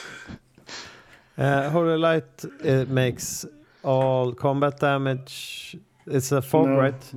Now, uh, Holy Light is uh, uh, that's all non-white creatures get minus one, minus one. Uh, and it's I, I don't know. I don't know. Did you? Yeah. Uh, I I was like, yeah, this is bad. I was blocking his clergy, and he's like, yeah, um, and the Vesuvan Doppelganger is blue, so it gets minus one, minus one, so it's a zero one, blocking a one one, uh, and I. And I got to had to lightning bolt his clergy and pay one mana to kill it as well because of um, uh, because of the clergy's ability. Yeah, you need to pay one. Except otherwise, it. How much is prevented? Is it all the damage or? Uh, it's regenerated. Okay, regenerated. okay. or or comes back. I don't remember. Yeah. Uh, but but but yeah. Uh, but then I could turn after top deck um, to slam a Mahamoti, and then the next turn copy it with the Vesuvan Doppelganger that survived. So you did win. then- Yeah, and then I tried after that. I was like, yeah, in a game I played against Will McGran, and he was like copy artifacting his ice, and uh, it was in play, and I tried to reb it, but it's not blue. It's not a Vesuvan Doppelganger. I see. Uh, yeah, so yeah, I think that's one of the weirdest interactions. And as um, we talked about before, when you uh, go outside the tier one cards, you get some really weird interactions in in the game of Magic. Yeah. they they have a lot of text. Some of the cards also. So Yeah. there it opens up some weird stuff. And to everyone out there, don't read the cards, read Gatherer because Oh so yeah, many I cards. never read the cards. Yeah, I've had so so many things happen. It's like uh, talking about weird interactions. This uh, Florian's lockdown tournament uh, in the finals when Danny Friedman played against the Norwegian guy Torbjörn, and they had a heated discussion about Sylvan Library and Howling Mine and how it works. And Danny Friedman says, "Yeah, this is how it works." Um, basically, and he knows he played Twiddle Vault's 1,000 games or something. And Torbjörn says, No, it's not how it works. oh no. So it's like, yeah, and Gordon had to step in, and it took a couple of minutes, but they agreed after that. But Uh, that's Go- Gordon actually knows the rules pretty well, so that's good. Yeah. uh, He, yeah, he tried. He, he's like, yeah, you should listen to this. Is he listening? He's listening to some kind of judge podcast. Uh, and I felt like th- that must be the most boring stuff you can ever listen to. like rules, interactions in an hour. I think it's pretty interesting because it's quirky and because the the, the core rule set is designed so well that the the, the weird interactions are actually pretty interesting. I think. I, I- I salute don't- people being judges, but I don't see the fun of. Uh, well, let's not Have- stretch it that far. Ha- has anyone played Judge Tower? No. well, Does anyone know even know what it is? no. No. Yeah. Uh, it's it's a game. I think that some judges at least play it. Basically, you play a lot of weird cards with a lot of weird interactions, and when you get an interaction wrong, you're out. Uh, When I googled it, it says Judge Tower, a magic format for judges and people who hate themselves. yeah, yeah, yeah. So basically, you you have to stack up some weird interactions to get uh, the opponents to to do them wrong, and then you and then they lose. yeah. Uh, I did stumble up on some clip from a like judge conference where people were playing and everybody got uh, like, but it was more of a interactive things they should do. Like a guy had uh, maybe so he was screaming at another player or something. So everybody need, had to role play.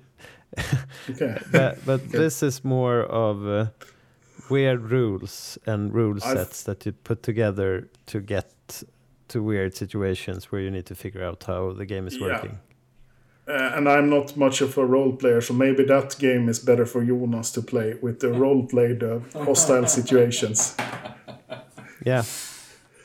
I'll uh, uh, I'll hit the orc.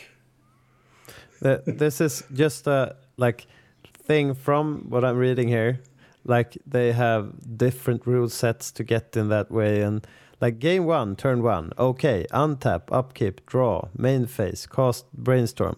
You lose. Brainstorm is an instant, so you have to retain your priority in the draw step and cast it then. oh no. okay, I don't know what's happening. I don't think it sounds that fun. Uh, did do anybody else have a like weird interaction? I I thought that you like interaction like with other people or something. Okay, you can you can do that as well. That's no problem. Uh, I mean, I followed the game, but the as the question is stated, it can be interaction with other people as do, well. Do you guys have any? Do Ty or Jonas? Do you remember? I any? actually had a pretty fun rules interactions interaction uh, during the LobsterCon, but I forgot it. I was really annoyed when you asked the question because I was like, it was something. It was really fun, but I don't remember. Yeah. Probably something about copying a Triskelion or whatever. I need to be better to realize those because some people are really amazed when stuff happens. And I usually yeah. just think about the game, like where it's going and where uh, the feel of the game. I'm not into like, oh, this game state or I'm playing that card now or something. But yeah, I can't remember. Spikes, spikes, spikes. yeah. Yeah. I I actually think uh, yeah, sure, it's spiky, but I'm I don't like playing people who don't want to win. Like I don't like playing games where people don't care if they win. Does that make sense? then I, I'm I, I don't understand why we're playing it. It's not fun. if- yeah, you, you need some type of stakes, even if it's emotional stakes. Yeah, because if no one is trying to win, why are we doing it? Like it's, uh, yeah. So I usually don't care about like the tournament per se, but when I'm playing every game, I, yeah, I try to win. and Ola, you, you can't call out that you're you're the most spikiest person here, maybe. No, I You have been at least. Yeah, but I mean, I can certainly. I'm uh, at the moment. I'm brewing a Lord of the Pit Circle of Protection Black deck, which is based off a Scathe Zombie 2 deck. So I mean, I can I can play the deck sometimes, and I can play a really weird brew sometimes, um, and try to optimize it from the constraints, like the Diamond Valley Rukh Egg deck is, is another example. It's never gonna be tier one. I know that. I have a weird game that I remember. I played Gordon for, I think the game was at least one game, not a match, was at least one and a half hour. And he played some kind of fog deck. That's what why I was thinking Holy Day. There's a white card also. There's a bunch of fogs that, like Darkness, that's a fog, right? Yep.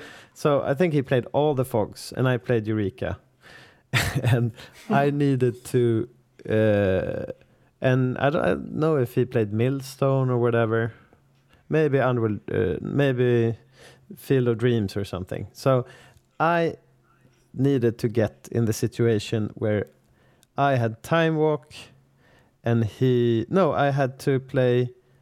He needed to be tapped out. I needed to have Time Walk, and I needed to like attack some way. I needed to have Time Walk and draw seven and Time Walk or something. And uh, yeah, eventually I lost, but that was the a boring but yet fun game because if you invest that much time in a game, things get serious. Like, and everybody knows what's exactly needs to happen. Uh, he needed to mill my Timetwister also, uh, because else we could keep on going forever. Magic can be weird. So, Ty, do you have any interaction or anything else? Do you remember? No, um, every time there's a situation, I just say, yeah, sure. Yeah, Just try to- yeah. Yeah, sure, kid. Sure, kid. Uh, so maybe we we put in I put in just for fun, like before we're going out here, uh, ending the podcast. I put in the best song or album for 2020. Olan, I'm starting with you again. I mean, this has been a really shitty music year. Mm-hmm. Um, I mean, the, the, Have you looked best at al- your uh, Spotify? They usually make like a top list. If you yeah, listen to but I, I don't listen to that much new music. Mhm. Okay. Uh, so I'll actually gonna say an album from 2019, which I obviously listen to a lot. Not much on Spotify, but yeah. Uh, Opeth In Cauda Venenum, released autumn 2019. It's a great album. And you have it on LP? Did you mention that? Yeah, Is it a good looking LP? yeah. uh, I mean, all the Opeth albums, as most uh, serious metal bands, have really great artwork. Uh, Jonas, do you have any album or song that you remember from this year? Yeah, I think uh, my main genres are doom metal and uh, hip hop. And uh, in doom metal, Those uh, every quite far apart, though. Those genres. yeah, but I sort of like repetitive music, I guess. Yeah, yeah. Mm. Uh, and all the largest doom metal bands uh, released stuff in like 2018, 2019, so nothing came from that scene this year. Uh, but Konvent, Puritan Masochism, it's a female uh, very heavy, sludgy uh, doom metal band from Denmark. Uh, really amazing release and um, uh, strong recommendation.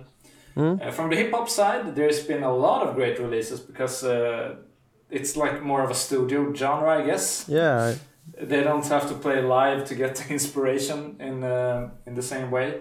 So there's like a, a crew, the Griselda Project crew, with a lot of rappers that are that are about my age, like 38 years old. Uh, so that's good. And uh, Westside Gunn uh, from that crew released an album called Pray for Paris that is just has uh, all that Wu Tang Ghostface Killah energy with some uh, modern sensibilities, and it's uh, it's an incredible hip hop album. Uh, my favorite uh, album total this year. Yeah. a lot of good tips. Ty, do you listen to any music? Yeah, not new music though. I've, What, what have I've you been- been listening to a lot this year then? uh, Godspeed You Black Emperor and their album Luciferian Tower and uh, Smoke. No, it's a Dope Smoker. Oof. That's And been my new. Yeah, Sleep. That's the two albums I've been listening to this year. Uh, th- yeah, Dope Smoker. That's what you mentioned earlier. The one of the genres you like, uh, Jonas. Yes. And how about you, Orland? You you're more into like uh, heavy metal? No, not heavy metal. What kind of? I, I listen to uh, a variety of music. Um, I I listen to a lot of um, post rock, um, Explosions in the Sky, main band there. Then I listen to some pop pop metal like Ghost, um, and then I listen to. I mean, it's a mix of death metal and in the early in the later years more progressive rockish uh, Opeth. Uh, I like all the Opeth albums, uh, even though they differ a lot. Um, and then I listen to a lot of 80s music as well, 80s one hits wonders. Um, so I help. I, I mean, I listen to some Doom as well. I'm not. I'm not that into it. Like if you say like to Jonas and of course like the Librarian of Lang who posts Doom Doom albums all the time. Uh, but yeah, I, I've listened quite a bit to to my vinyl of uh, Sleep's Dope Smoker as well. Uh, I've then I've listened to a bunch of Swedish music, so I don't know. I've, I've like delved deep into like early 2000s Swedish hip hop and uh, like Jonas, you and I we, we've been running a bunch this year outside because you can't go to the gym. Uh, so I think maybe the best album uh, because it's a good album to listen to when you run is uh, Run the Jewels RTJ4. Uh, but otherwise, I think most of the albums are, like you guys said, from earlier years that I've been listening to, or uh, yeah, I if no one has listened to it, maybe that's something for uh, you, uh, Olan. Uh, like Sturgill Simpson, uh, he released an album, but that's late 2019, 19, I think. Uh, Sound and Fury. Uh, have you guys heard of it? Or him? No. No. Okay. Uh, you also might like that, uh, Jonas, because he got together. He's usually like a country uh, artist, but he made a like pretty heavy rock album, not hard rock, but really, and it's kind of repetitive. And he put together a bunch of manga artists from uh, Japan, J- J- Japan, Japan, for say. Japan? Japan? Uh, I think I think they say Japan. Japan, yeah, yeah. Uh, Uh, glorious Nihon. But anyway, he you can see hi- his sound and fury. You can see the uh, a movie that he put together with like a soundtrack. Oh yeah, yeah. Now I remember you showed uh, that to me earlier. Okay, yeah. okay. It's uh, really cool and uh, nice and whatever. Uh, the the animators are kind of uh, famous. Uh, I don't know uh, that culture as much as you do, but uh, yeah, that's my tip uh, for the people. Going off. Last question, guys. Do you have any New Year's resolutions or anything? Are you doing New Year's resolutions even? Or- This this year it's like it's uh, I don't want to make any assumptions of uh, how the world's going to look week to week. Hmm. Uh, but something that I would like to do is probably play even more online. I have uh, and also playing wi- more with you guys online, just doing testing and stuff like that because I've had a really fun time Yeah, exploring decks in that context because a lot of it has been tournament focused and then it's like you just build a deck and then you have to stick to it. I really enjoy the let's play two or three games or play 10 sideboarded games and just see what happens and just exploring the format more rather than just bringing a deck to a tournament. that's a good uh, uh, resolution. But I I don't think I think maybe bringing a deck to a tournament also playing more. I, I, I yeah. haven't played that as much as Orland. You don't need to have that resolution. Do you have any resolution, Orland? No, I don't do resolutions, but maybe the resolution can be that I should continue not test playing because I hate test playing. I really despise. I really despise the, the, the playing games for fun and testing. Uh, I usually like to play during a tournament. I actually had some people ask me, "Oh, do you want to test with me and stuff like that?" People that I barely know that send me messages, and it's like, no, I don't do test games. Yeah, I tier. I, I, I agree theory craft. That. Yeah, but, but but what Jonas is saying is more of having a uh, maybe not just test games, but more hanging out, I guess, playing, right? I think uh, yeah, I think that I actually enjoy the testing part more than you two do actually. Mm, yeah. Uh, maybe that's why we're not doing it because uh, you don't enjoy it. Ty, do you have any resolution? Well, I guess mine is the same. Playing more Magic and hopefully playing IRL in Yeah. real life Magic. That's good resolutions, and uh, we actually thought about playing uh, Brothers of Fire, having some crew wars. Uh, maybe we should get that going also. People playing other uh, old school crews. Yeah, it w- would be really fun to do like a league of that in like the long term. Yeah. even. I mentioned it to Gordon, and he can set it up on stream also if we end up doing it. they, it's sad that um, the Canadians actually are having a tournament in the 6th February uh, with that concept that where you play for your crew. And but it starts at like midnight or something our time. Uh, And it's like, yeah, I uh, I saw uh, saw someone posting about it, and I was like, yeah, I'll probably play, but I I'm 99.9 percent sure that I'm the only one from my crew playing. Uh, Yeah. Okay. Yeah. Probably. but but we should we should actually try to get uh, get that kind of thing together um, we, uh, with the crews uh, battling each other where you can have like uh, matches four versus four and we can have like alternates or something that everyone doesn't have to play each match or even three versus three Yeah.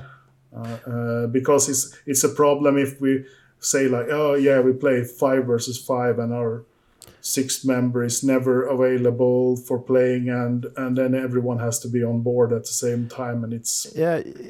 uh, I, I think you can go about in many ways. I like the like playing at specific times more than just pickup games. I don't really like those kind of tournaments, but you could do it in uh, different manners of uh, ways. So we should. That's my resolution. We should set that up, having some crews battling Gr- out grudge matches. tournament wise. Yeah, and uh, Jonas, I can test play with you if you like. Thanks. Uh, I I can watch you test play and Yeah. say what you're doing wrong. Yeah. That's that's okay. that's something you like doing. You always see more from the bleachers. So, uh, thanks for joining in and uh, have a great uh, New Year's, I I think. Happy New Year to uh, you and uh, everyone uh, who's listening to this. Yeah. And we're actually getting some shout outs uh, after we finish here. So, bye bye, guys. Bye bye. Bye.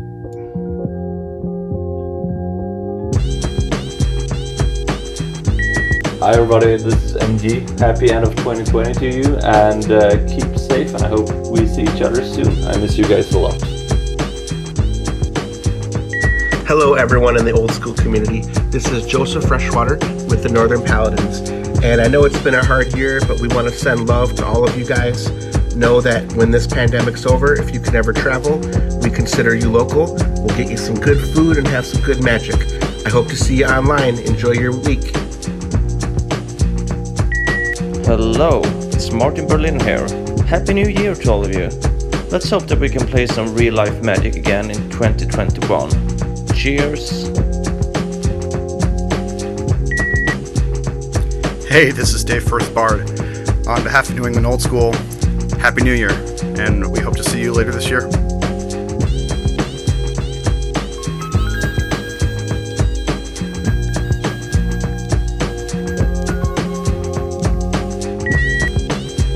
Hey guys, Andrew Walker here. Happy New Year's to all my old school and pre modern pals and to those I've yet to meet. Wishing all of you a magical 2021. And oh yeah, F 2020.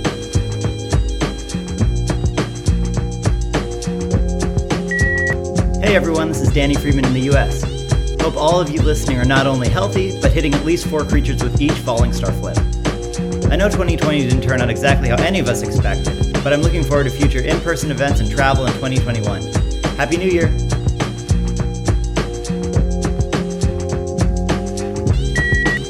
Hi guys, Brother Stebo here, wishing you a magical new year and a safe and successful 2021.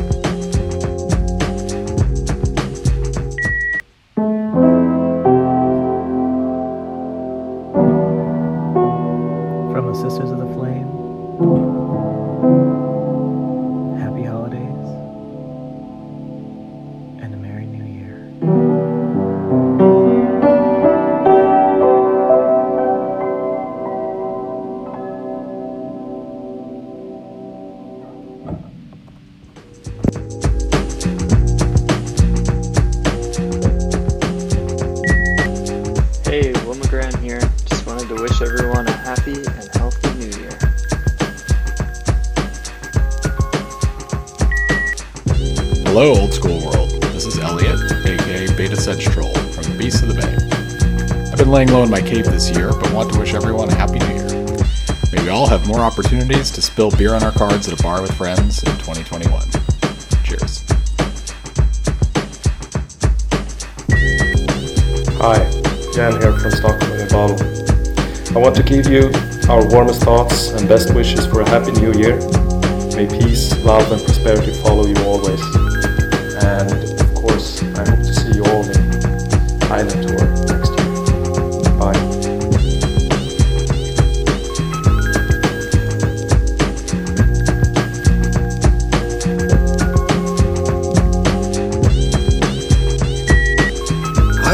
Timmy here. Just wanted to say that I'm wishing the entire old school community a happy and a healthy new year, and I think 2021 is going to be a blast. We're going to catch up on all those tournaments. Looking forward to it.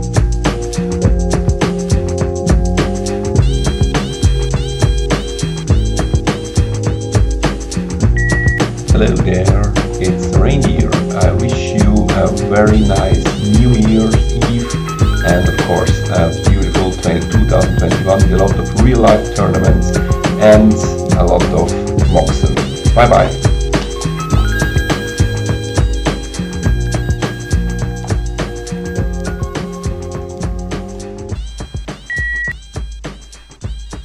Hi everyone, this is Gordon from wak-wak.se or any social media slash wakwakmtg. I hope you're okay with that plug there, Seb. You're my wingman, come on. Or am I yours? I don't really know. Uh, but everyone, hope you have a good new year.